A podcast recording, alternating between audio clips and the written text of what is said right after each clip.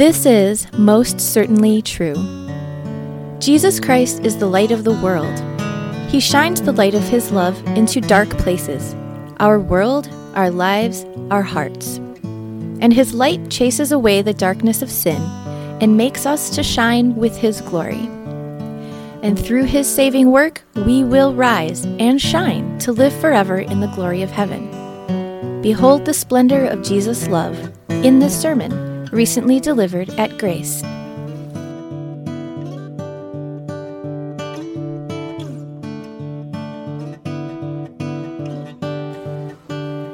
The second reading, the Apostle Peter's second letter in chapter 1. It is the basis for the sermon today. Peter was an eyewitness of the transfiguration of our Lord. For we did not follow cleverly devised stories when we told you about the coming of our Lord Jesus Christ in power, but we were eyewitnesses of his majesty. He received honor and glory from God the Father when the voice came to him from the majestic glory, saying, This is my Son whom I love. With him I am well pleased. We ourselves heard this voice that came from heaven when we were with him on the sacred mountain. We also have the prophetic message as something completely reliable, and you will do well to pay attention to it as to a light shining in a dark place until the day dawns and the morning star rises in your hearts.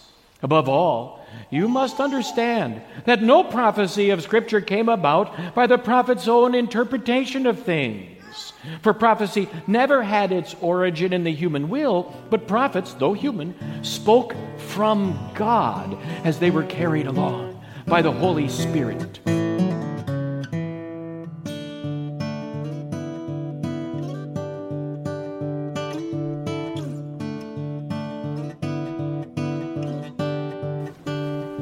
Oh, to have been a fly on the wall that day. Although I suppose technically they were outside, so maybe better. Oh, to have been a bee buzzing around the mountainside the day that was recorded for us in today's gospel. What a sight that must have been to see. Four men, then six, and then four again, a cloud that enveloped them all, the bright radiance, brighter than any man or fly or bee had ever seen before. What a sight it must have been. But there were words to witness too. Can you imagine being privy to the conversations that were being had there on the mountaintop? Matthew's gospel that was read from the lectern just before tells us that Moses and Elijah and Jesus struck up a conversation there on the mountain. The gospel writer Luke helps us to understand what it was about which they spoke. Two men, Moses and Elijah, appeared in glorious splendor, talking with Jesus. They spoke about his departure, which was he was about to bring to fulfillment at Jerusalem. What conversation that must have been. Like two starstruck little boys beholding their hometown hero for the first time. They spent their lifetimes, their, their ministries, leading God's people and reminding them of his promises and pointing them forward to the one who would come. And now they shared the same soil and they stood side by side and face to face and they spoke about it all, uh, about what was happening on the mountain that day, about what would happen when Jesus and his disciples went down the mountain. What a conversation that must have been. It's interesting that Luke chooses to use the word departure. They spoke about the departure of Jesus, which he was about to bring to fulfillment at Jerusalem. That's interesting to me because Moses and Elijah are pretty near the top of the list of interesting departures in the Old Testament. Remember, God called Moses to lead his people out of slavery in Egypt through the dry ground where the Red Sea once was and out into the wilderness. There, God called Moses to lead the people on his behalf, and he led them right up to the cusp of the promised land. And that's when God called Moses up Mount Nebo and gave him a chance to see north to south, east to west, the entirety of the promised land, the land that God had promised to Moses' ancestors the land that he would give to the next generation. God called Moses up for one last interaction, and then Moses departed. Departed from that special relationship that he had with God here on earth to an eternal and a perfect relationship with him in heaven. We're even told an interesting fact that God was the one who personally tended to the burial of Moses' body. Elijah's departure from this world was an interesting one. Elijah served God faithfully as a prophet, even had a hand in training the next generation of prophets of the Lord. And then, when his ministry was complete, when he had finished and accomplished the tasks that God called him to accomplish, the day for his departure arrived. And God sent the fiery horsemen and, and the chariots, and he had Elijah taken up to heaven in a whirlwind. Elijah never experienced death, but bodily went to heavenly glory. But it was Jesus' departure that took the cake. Jesus' departure from this world was the one that actually meant something and actually did something for someone else, for everyone else. In fact, Jesus' departure, it was the whole reason that he came. He left heaven and came to earth so that he would depart. He lived a perfect life, the life that we could never live. He satisfied the demands of, of God's holy decrees. And then he departed. Jesus didn't come to set up an earthly kingdom. Peter had a hard time understanding that. That's why he suggested, let's set up shelters Jesus. One for you, one for Moses, one for Elijah. Peter wanted to stay up on Glory Mountain. He thought this is great and we should make this last for as long as we can. But that wasn't why Jesus came. Jesus came to depart. Having lived that perfect life in our place, Jesus laid down that life. He shed holy and innocent blood so that we could be forgiven. Jesus came to the place where we are so that he could save us, so that he could wash us clean, so that we could go to the place where he lives and that we could live with him in perfect harmony with God forever. And that's really what transfiguration is all about. Jesus wanted his disciples to be reminded of who he was and what he had come to accomplish. It wasn't long before that Jesus announced to his disciples in a crystal clear way, with vivid accuracy, that he had come to suffer and to die, and then on the third day he would be raised again to life. The disciples never seemed to listen long enough to hear about the happy ending, to hear uh, the statement of victory that Jesus had made. And they were offended at Jesus' statement about suffering and dying, and they tried to deter him. Could they have really forgotten what the Messiah had come to do? Had Peter really forgotten the confession that he made barely a week before? Jesus asked his disciples, Who do you say that I am? And then specifically to Peter. And he declared with faith and with boldness, You are the Messiah the Son of the living God. Jesus knew that when he climbed down that mountain, a time would come when his life wouldn't look so glorious, when he would be betrayed into the hands of men, when he would be beaten and bloodied and looking defeated on the cross. Jesus knew that a time was coming for the disciples when their lives wouldn't look so glorious when persecution and hardship and trials would come. And he knows that the same is true for us, that our lives don't always look as glorious as we would like them to be. Jesus knows that there are times when the hurdles and the hardships are more than we can bear. There are times when life doesn't go as smoothly as we would like, when the evil that surrounds us rears its ugly head. Jesus knew. Jesus knew those things, and so he reveals to us a glorious reminder of who he is. When we're tempted to question or doubt or despair, we can turn to Jesus. And we can see him pulling back that curtain and giving us a glimpse of his glory. Peter was an eye and an ear witness to the events of the Transfiguration. And that's why he called attention to those words as he wrote the letter that we know of as Second Peter. He wrote that entire letter and specifically the words of it, the portion of it that is our second reading today. He wrote those words to warn his friends about the dangers of false doctrine, to warn them to look always and only to Jesus and to stand firm in his truth.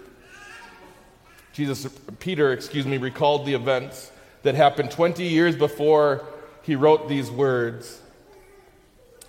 For we did not follow cleverly devised stories when we told you about the coming of our Lord Jesus Christ in power, but we were eyewitnesses of his majesty. He received honor and glory from God the Father when the voice came to him from the majestic glory, saying, This is my Son, whom I love. With him I am well pleased. We ourselves heard this voice that came from heaven when we were with him on the sacred mountain.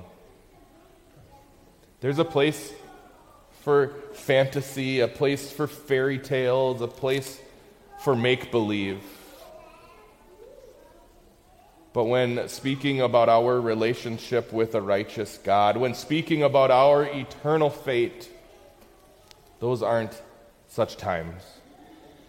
And that's why Peter came to his people, and that's why he comes to us with the truth. The rock solid truth that he witnessed with his own eyes, that he heard with his own ears, the events of that transfiguration day that he knew for certain were true. The words that God the Father spoke about Jesus, words of affirmation, words of commendation, just about the highest praise that could be given. You are my son whom I love. With you, I am well pleased. God the Father was pleased with the work that Christ Jesus had accomplished, living a perfect life in your place and in mine. God the Father was pleased with him because he knew that that work would be accomplished, that he would pay the full price, that sin's debt would be forgiven, that you and I and all who believe in him would be washed clean in the blood of the Lamb. God the Father knew that Jesus would accomplish the mission for which he was sent, and that pleased him. But it's more than just Peter, James, and John who got to witness the glory. Peter tells us how we can witness the glory too. We also have the prophetic message as something completely reliable, and you will do well to pay attention to it as to a light shining in a dark place until the day dawns and the morning star rises in your hearts. The Transfiguration confirms every promise that the Old Testament ever made about Jesus. It assures for us that Jesus is the one who crushed the serpent's head. It assures for us that Jesus is the one to whom the scepter of Judah belongs. The Transfiguration proves the fact that Jesus is the one who caused Abraham to be a blessing to every nation. It guarantees for us that Moses, that Jesus is the one, the prophet who came after Moses. Through transfiguration, we can be certain that Jesus is great David's greater son, that he is the one that caused David's throne to last forever. We can know with assurance that Jesus is the one who came to bind up the brokenhearted and to set the captive free, that he is the sacrificial Lamb of God who shed his blood for the forgiveness of the whole world. We know for certain Jesus is the messenger that God sent. Every word that the Old Testament speaks about the Messiah, the Transfiguration proves that it's true. Jesus is Son of Man and Son of God, together in human form to be our Savior. On the mountaintop that day, we can see it all so clearly. Suppose that you are taking a hike through a system of caves. You peer your head into one and see that it's a little bit deeper than the other ones you've been going into, but you're adventurous, and so you make your way in. About halfway in, you hear the ground start to rumble, and you feel rocks that are falling off of the cave walls, and suddenly the light that was at your back is no more. You turn around to find that the opening of the cave has been completely closed shut by a rock slide. You lost your flashlight and your safety gear in the commotion. All you have is the bottle of water in one hand and a granola bar in the other. You don't know how long this is going to be. You try to ration it out to maintain as long as you can. You have no clue how much oxygen is or isn't in the cave. But before you know it, your water bottle is gone and the granola bar has disappeared. Now you just wait. An hour, two, five. Overnight, you wake up and hope that it was a dream, but it's not. Still, you sit there alone in the dark with your thoughts. You're not sure how long it is or what time of day or what day it is, but suddenly you see a flicker of a light. Someone's on the other side and they've got a flashlight and they've, they've found a hole somewhere in that new wall of rocks. How, how do you respond? Eh, I just got comfortable. Uh, I don't really feel like going over there to check that out. Of, of course not. No way. When you're in the darkness, you have to pay attention to the light. If you care about your safety, you have to pay attention to the light. That's the only option you have. We were born into the darkness of sin, but it's just precisely then that Christ Jesus came as the light of the world. He shone his light into our dark lives. He opened our eyes so that we could see the light so that we could see him for who he really is, that we could know of his goodness, and that we could know of his love. God sends us his holy word so that we can recount day after day after day the consistency and the faithfulness of the love that our God has shown to us. And you would do well to pay attention to the light. That's why Peter said, Above all, you must understand that no prophecy of Scripture came about by the prophet's own interpretation of things. For prophecy never had its origin in the human will. But prophets, though human, spoke from God as they were carried along by the Holy Spirit. God has given us His Holy Scriptures in precisely the way that He intended to give it. He spoke to us His words in various ways using various authors, yet miraculously, he makes it so that it's his word. He uses the personalities and writing styles and vocabularies that vary from author to author, yet he maintains the veracity and integrity of his word. The words of God that we have are precisely the words that God wants to give us. That's called verbal inspiration. That means you can open the Bible to any page of Scripture and say, This is the Word of God. These are the words that point me to Jesus. These words are most certainly true. We have the completely reliable words of our God. He gives us just what we need, just when we need it. He inspired those writers so that through him we would know of his love. through him we would appreciate his faithfulness. Through them we would see the light of the world. Our triune God, our Savior.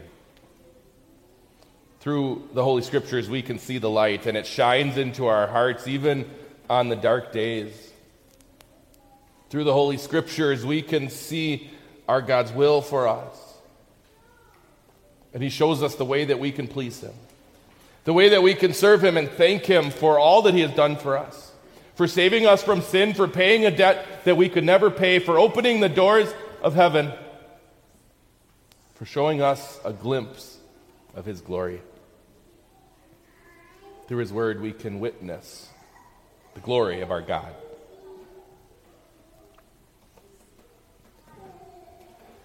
Peter, James, and John were given some instructions. Matthew records them for us. As they were coming down the mountain, Jesus instructed them Don't tell anyone what you have seen until the Son of Man has been raised from the dead. Jesus had his reasons for that prohibition, but the terms of that arrangement have expired. Christ Jesus has, in fact, risen from the dead. And our second reading is proof that Peter made it his life goal to share with as many as he could the glorious events of that day. He recounted the glory of the transfiguration and shared it with as many as he could so that they could gain from him the same encouragement that Jesus gave to Peter, so that they too, like he, could witness the glory. Peter experienced more glory than just the mountaintop. He had the glory of sitting at Jesus' feet and following him through three years of public ministry. He had the glory of God being faithful to his promises as Peter was sent out to proclaim the gospel, preaching a sermon on Pentecost, taking the gospel to the ends of the earth. Peter was a witness of the glory of God. And then he witnessed so that many more souls would be touched by the good news of Jesus. You and I have God's inspired scriptures written for us. And that means that we too are witnesses of the glory, not just of transfiguration, but of God's entire plan of salvation, promised through the prophets, fulfilled in Christ Jesus. We can witness the glory, and that means that we too are witnesses.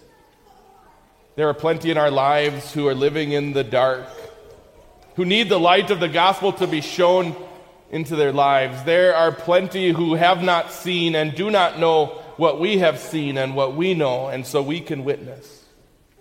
We can witness to the glory of Christ. We can share the news of sins forgiven we can share the message of a God who loves us with an everlasting love. Then many more might join with us in honoring our God, in worshiping his holy name, and in the status of being co heirs with Christ of he- heavenly glory. There in heaven, it will be more than a glimpse. There we will bask in the fullness of his glory, glory that will never fade and that will never end. This is our certain future because of our God's glorious love.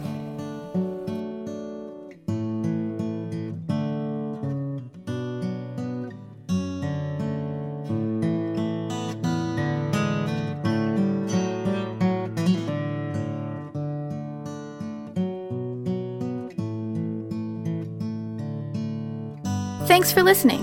To learn more about God's grace or to support this ministry, please visit gracedowntown.org today. This grace is for you.